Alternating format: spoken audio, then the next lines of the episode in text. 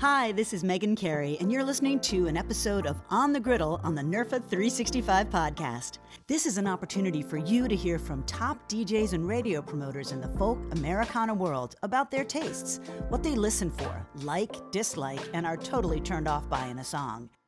We've solicited submissions of radio ready tunes from the folk community and randomly and blindly chosen several songs to present to our radio experts. They'll listen to the first 60 seconds of the song and give us their honest, uncensored feedback and let us know whether or not they'd play it on their show. The name of the song and the artist will only be revealed to them after their responses. Now let's meet our host, Biff Kennedy. Biff has been involved in radio promotion, artist rep, and artist and label consultation for almost 50 years. He started out in the mailroom and was hired by CBS in his early 20s. Biff is now the founder and COO of his own company, Charter House Music Group where he continues his work developing, nurturing, and promoting artists. Here's Biff Kennedy. Thanks, Megan, for that uh, lovely introduction. Uh, Aiden, if you would, uh, find us another song, please.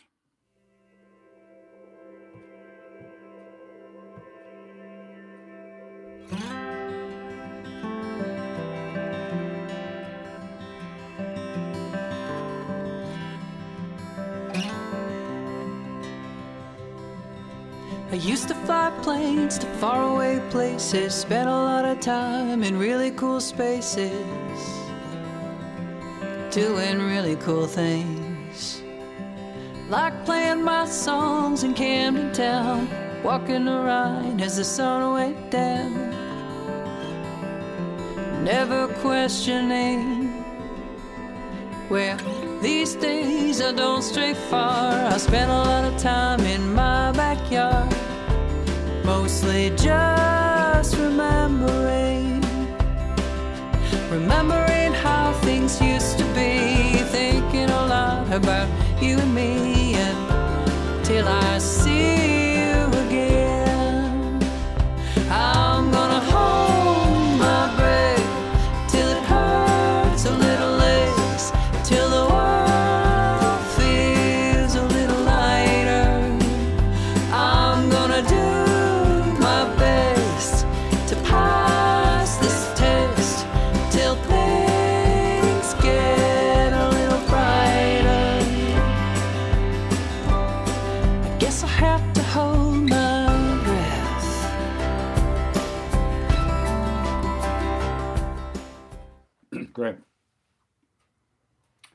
Mary Sue, would you lead us in prayer?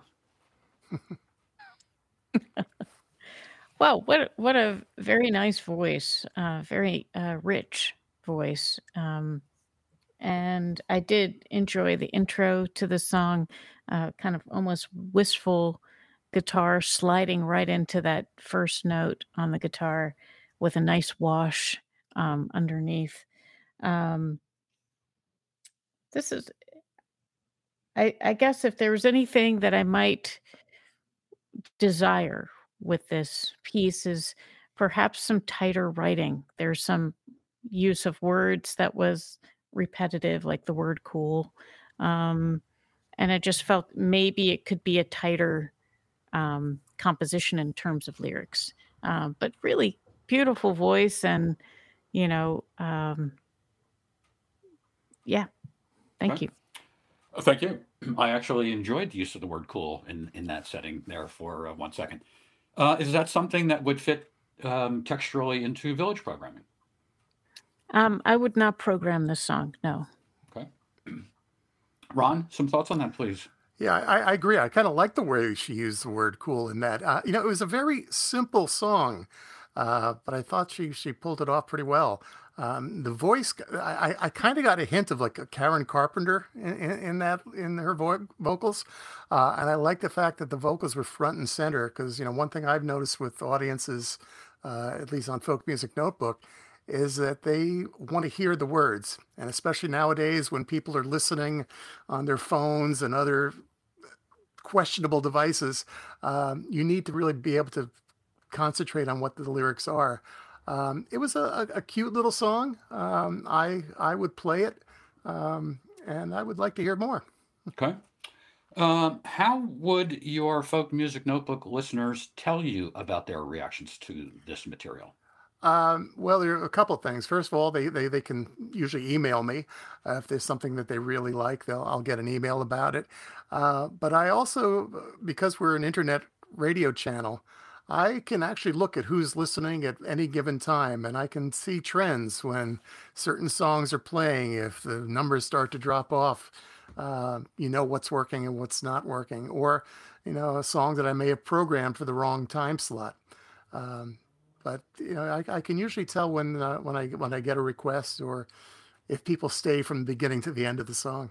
hmm So you're kind of your own human algorithm, I I processing the data as you go. I, I do everything. I Yeah.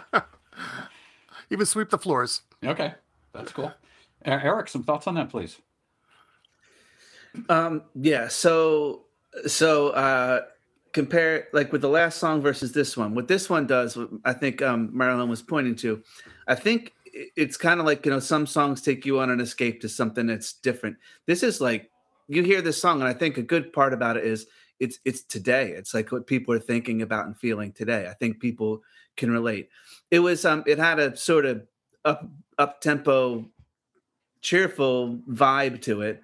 Um, which is not you know which is hopefully where, where we're going hopefully where we are all the time but i i, you know I, I wrote down another carpenter i wrote down mary chapin carpenter um um i thought the lyrics i like the lyrics i like the vocal i like the build to it um and i like that it was a little more timely like it's kind of i think when an, a listener when they hear something like oh wait like that was written in you know that could have been written yesterday or this week or this month this is it's like relevant now.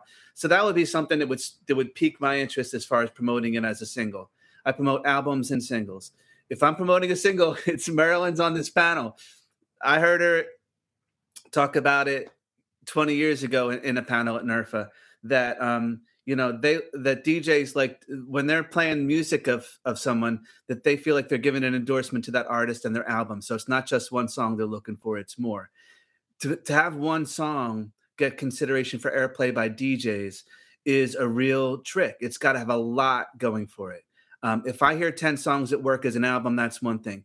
If i have to try to promote a single it's got to have a lot going for it. What this has going for it is that it sounds like it was written this month could have been in the past year or two but but it sounds like now and that it, djs gravitate to um to songs that are addressing the songs that are addressing now and uh, and what's going on. So um so i thought it was very pleasant. Again it took me back to 90s um uh you know mary chapin carpenter or uh Mhm. similar and I, and i Right. like that a lot If um, in in the domain of your promotion of singles to folk music radio uh, and your curation process, do you ask artists to submit multiple songs and you choose what might best represent the single, or are they doing that? I, you know, an artist can send me a song. Um, if if they've got if it's a part of the next album, I say, hey, can I listen to the whole album? Um, it- uh, or I'll be like, if it's from an older album, I might do it just because it's relevant now. But I'll say, can I listen to your whole library? Um, I would love for like artists send me songs that are that are not timely, that are not. And I said, well, no, I want it to be timely. Like it does can't just be your next your latest good song. Like uh, Marilyn said 20 years ago, and that panel said, wait till you have a collection of 10 and make an album. Um, it's we don't just want your next greatest song. And and so uh, the perfect example anecdotally is um, you know, two years ago when Tom Prasada Rao came up with $20 bill Yes. um, we didn't want to wait for an album. We wanted that Yes. song now. Um, why would I promote a single? I, what is the reason that the DJs have to have that now? And so there's got to be some timeliness to it. So yes, um, artists are great at making songs. They're not always great at picking which one they think should be the single. So I'm like, well, can I listen to the rest? And meanwhile, someone's got an album that's coming out in in in March well in april we, we sent out a single early in march and he sent me a song it's like it's an irish tune for st patrick's i'm like ah it sounds pretty irish it's a pretty good one Well, yeah, there was another song on that album that I didn't hear yet. called that. It's called "That's What Makes Me Irish," and I just gave it away, probably. But um, like, why didn't you send me that song? that song is the one that would have gotten played. So artists aren't always great at picking which one should be the single. And if I have a choice, I'd say let me listen to the whole album and uh, let me see what I hear. Something's gonna something might strike me that you you're not you wouldn't Mhm. have considered. Uh, could I ask you to speak for one minute about uh, um, Mr. Prasada Rao and Twenty Dollar Bill and how that, in the folk tradition, traveled across the United States and across other artists doing a version of that song? Could you speak to that? Yeah, sure. So I guess it was mid mid June is when the DJs got it, but it was written the um, Memorial Day. I think it was written that night um, after the news of uh, of um, George Floyd. the name that's escaping me, George Yes. Floyd, right? And um, and Tom recorded it in his basement, and it was a worn out live recording in his basement, and it just struck people that it took off. Um, it got it started getting covered by people uh, left and right, like everybody. How many? Um, uh, over. Well, so uh, as far as I know, there's there's over 200. I don't. I can't say if there's over 300, but there's certainly over 200 covers of that song, and 100 of them probably within the first two weeks. Um, it was only so I promote singles by putting them on a compilation CD to send them to DJs, and this is also an idea that that Marilyn brought up a couple of years ago in a um, in a workshop with uh and I said, well, I don't know if I could make that happen, and, and I tried it, and I put all the out all the songs on a CD because DJs still primarily want DJ uh, Yes. CDs. Um, Tom's song didn't make it to the to folk radio until mid June. The charts go for a calendar month, so he missed two weeks of the month. His song was never put on a CD; it was only digital. Well, the DJs needed that song. They needed it so much they broke the rules and said, "We're going to play something that I only have digital." They didn't have it on a CD, and it was number one that month on folk on folk DJ. So that is the example of what is why do DJs need this now? Well, they needed that now. They went out of their way to get it. They did not want to be the one DJ who did not play that song at that time. So twenty dollar bill addressing the shooting of George Floyd, and it was it's a very simply written folk song with Tom Prasad Rao's completely knockout vocal delivery, which is on every song of his. Um, and the DJs ate it up for for good reason. It was, you know, I can't think of another time where there's been a song that's that's um that's had the same impact in that way. Beautiful. Thank you. Mary Sue, did you play Twenty Dollar Bill? I did. In fact, I featured it in our Folk Unlocked with the Folk Alliance International, and um, I got it as soon as I heard it. Great. Ron, Oh did you play Twenty Dollar Bill? absolutely. In fact, I uh, the first time I saw it, I saw Tom's uh, original video on uh, his Facebook page. So I wrote to him. I said, "Tom, can I play this?" And he gave me permission. Within a week, I also got a version from Dan Navarro, and then I've got about twenty other versions that are in our, Yes. our rotation now. Yeah. So you play multiple versions of that song? Yeah, I do. Yeah. I, it's so important. I think that's, uh, uh, and each artist, I think, the words are the same, but uh, you can get a different emotion from the different takes that have been given. Yes, great. Marilyn, did you play Twenty Dollar Bill? Well, I did the same that Ron did. I saw it on uh, YouTube and um, listened to it four times, sent him a Facebook message, and a few hours later, he had, uh, Tom had very kindly, he said, Well, you know, it's just kind of like this crap mix that I did in my own house, but he sent me the uh, a wave version of it, and I played it that Saturday night right away. The next show, I played it, and it's still my favorite version. Maybe it's because it's the 1st Mhm. one I heard, but it's so raw and important, and people just went nuts for it, as we know we know across the world. Do you play other versions of the song? Yeah, and, and? I, uh, I, I have a few other versions, but you know, like I said, it's yeah. it's once a week, and so so that's the one I play, and and I would be very surprised. I am not particularly spiritual or religious, but I would be very surprised if Pete Seeger hadn't come down and put his hand on Tom's shoulder and said, "Tom, you got a song to write, son." Mhm. That's what it felt like to me when I saw him do it on YouTube. and apparently your reactions were immediate. And you were proactive in tracking it down. This can still happen. With all the music that programmers receive 30, 40, 50 records a week, it's encouraging to know that people will still take the time and the energy to go find even more music.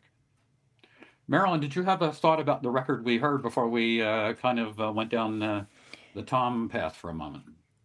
Oh yes, I I did. On uh, first of all, relevance. Loved it. I loved the way it. It it was as if I was walking by this person's house, and the gate swung open, and they pulled me up onto their front porch to talk about it. And what was so intense for me about this particular song is that I have had literally this same conversation with people around the country who I have not been able to see. You know, I'm sitting in my backyard thinking about you. I mean, literally that precise conversation. And I know that if I played it on the midnight special, there would be people who were streaming the show in the Bay Area in California who would send me a note and say, "Oh my gosh, these are the thoughts I was thinking." And that's what that's what an artist tries to do with their art is to tap in to something so specific. At first I was worried, is this going to be a song whining about how she can't tour as a musician? You know, is this going to be too personal? But no. She very quickly brought it to a universal experience, which is a very subtle thing to do. And even though it's a very simple song and, you know, it's nothing fancy about it, but I think it would speak to mm-hmm. people right now. And I, I also wonder, I haven't heard the whole song, of course. I also wonder if it might not be one of those songs that feels very specific to this moment and then morphs into something we can continue to play, like uh, Pat Humphries and Sandy Opatow's piece Salaam Shalom, which was all about the war in the Middle East. And then it's one of those worldwide phenomena that continue Mhm. to speak to us today. I just played it uh, at a, a talk I did um, yesterday, Great. and people immediately had never heard it before. Immediately chimed in, and they related to it. So that's she may have a song like that in this one. Mary. Sue, did you want to add something to the conversation? This is for the editors. Um, just for the record, George Floyd was not shot. Um, he was pinned, and that uh, needs to be edited. I, I believe. Okay, So- great. Thank you. Uh, Megan, can you tell us who that was, please? Absolutely. That was Lynne Hanson, and the song was called Hold My Breath. Lynne is out of Ottawa, Ontario, and she, I think she definitely did tap into at least all of what you guys here were thinking. Um, she describes this song as being about the need for connection and kindness and the importance of living in the moment, which is so, you know, clearly right now, but also can carry on long beyond this this time of isolation. And um, she, although she describes herself as too tough for folk and too blues influenced for country, um, she is a two-time Canadian Folk Music Award winner. She's also a recipient of the Colleen P- Peterson Songwriting Award, winner of the Blues and Roots Radio International Song Contest, two time Folk Music Ontario Blues Award winner, two time Indie Acoustic Project Alt Country Album of the Year winner, and a two time Kerrville New Folk finalist. So she's um, she's definitely got the experience, and she's she's definitely out there being heard and and appreciated, just like all of you seem to have have done. Great. And I think the first Canadian we've heard today. if I'm not Yes. mistaken. Yes. Yes, Great. from Ottawa. You've been listening to an episode of On the Griddle on the NERFA 365 podcast. Learn more about our content and community at nerfa.org.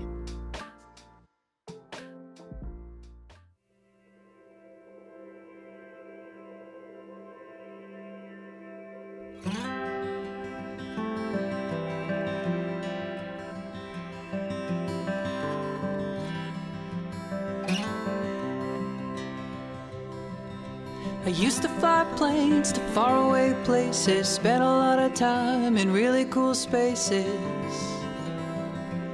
doing really cool things.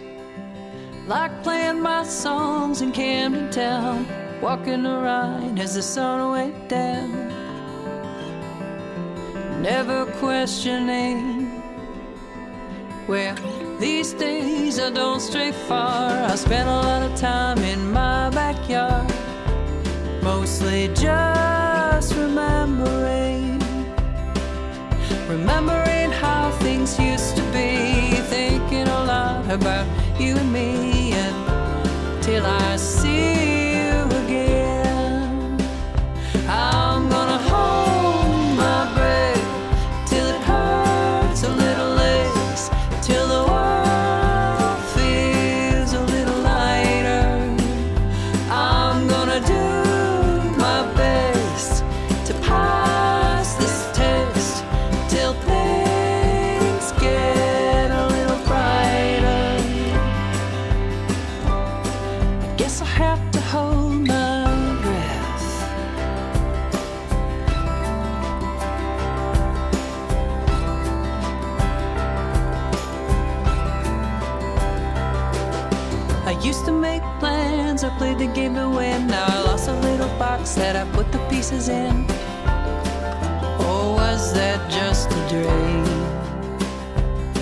Cause I miss your smile and I miss your heart, the smell of your hair, I miss every little part.